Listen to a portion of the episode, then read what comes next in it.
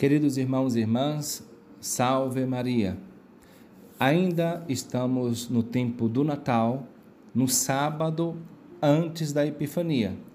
O evangelho de hoje é o de São Marcos, capítulo 1, versículos do 7 ao 11. Um evangelho curto, então eu vou lê-lo para você. Naquele tempo, João pregava dizendo: Depois de mim virá alguém mais forte do que eu. Eu nem sou digno de me abaixar para desamarrar suas sandálias. Eu vos batizei com água, mas ele vos batizará com o Espírito Santo. Naqueles dias, Jesus veio a Nazaré da Galiléia e foi batizado por João no Rio Jordão. E logo ao sair da água, viu o céu se abrindo e o Espírito como pomba descer sobre ele. E do céu veio uma voz: Tu és o meu filho amado, em ti ponho meu bem-querer. Palavra da salvação. Meu irmão, minha irmã, estamos já na iminência da mudança de tempo litúrgico, do Natal para o tempo comum, e a liturgia quer nos mostrar como Jesus iniciou seu ministério público. João pregava dizendo algo sem precedente, referido ao próprio Cristo. Depois de mim virá alguém mais forte do que eu, eu nem sou digno de me abaixar para desamarrar as suas sandálias. Uma importante qualidade de São João, necessária para que ele apontasse o Cristo, o Messias, o Cordeiro de Deus, que tira o pecado do mundo, justamente era a virtude da humildade.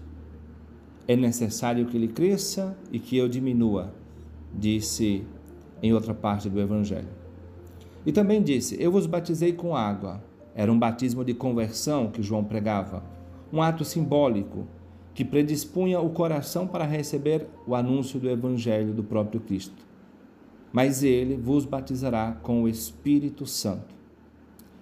Então, naqueles dias, o próprio Jesus veio de Nazaré da Galiléia para ser batizado por João, como se Jesus precisasse de conversão. Sabemos que não foi esse o motivo. Jesus queria dar-nos o exemplo. Tudo que Jesus Cristo fez foi para nos dar exemplo. E logo que saiu da água, o céu se abriu, o Espírito, em forma de pomba, desceu sobre ele, e do céu veio uma voz: Tu és meu filho muito amado, em ti ponho meu bem-querer. Ou seja, ali começa o ministério público de Jesus. A partir dali, Jesus vai anunciar a boa nova da salvação, curar, fazer milagres, expulsar demônios, ensinar o caminho que leva ao Pai, até consumar sua vida com o ato redentor da cruz e depois consumar a nossa redenção com a sua ressurreição.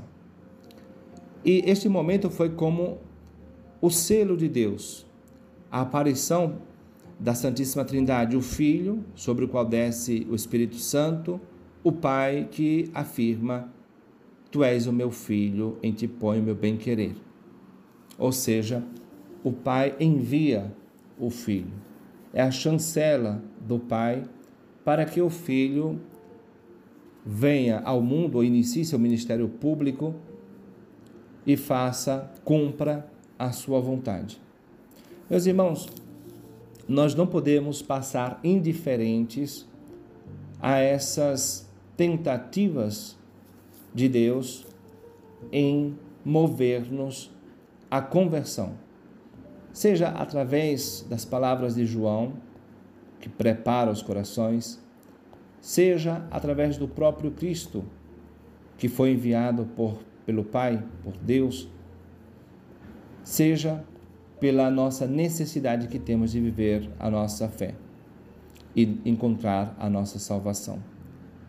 Peçamos a Nossa Senhora, nossa querida Mãe do Céu, que nos dê a graça de, no início deste ano de 2024, nós nos determinarmos a uma verdadeira conversão de vida. Muitas vezes nos cumprimentam e nos desejam feliz ano novo, um ano novo cheio de realizações, mas nós sabemos que esses cumprimentos não nos levarão a nada, a não ser se nós de fato, confiantes na graça de Deus, nos debruçarmos sobre os trabalhos que nós devemos fazer. Que Maria Santíssima nos conceda esta graça. Assim seja.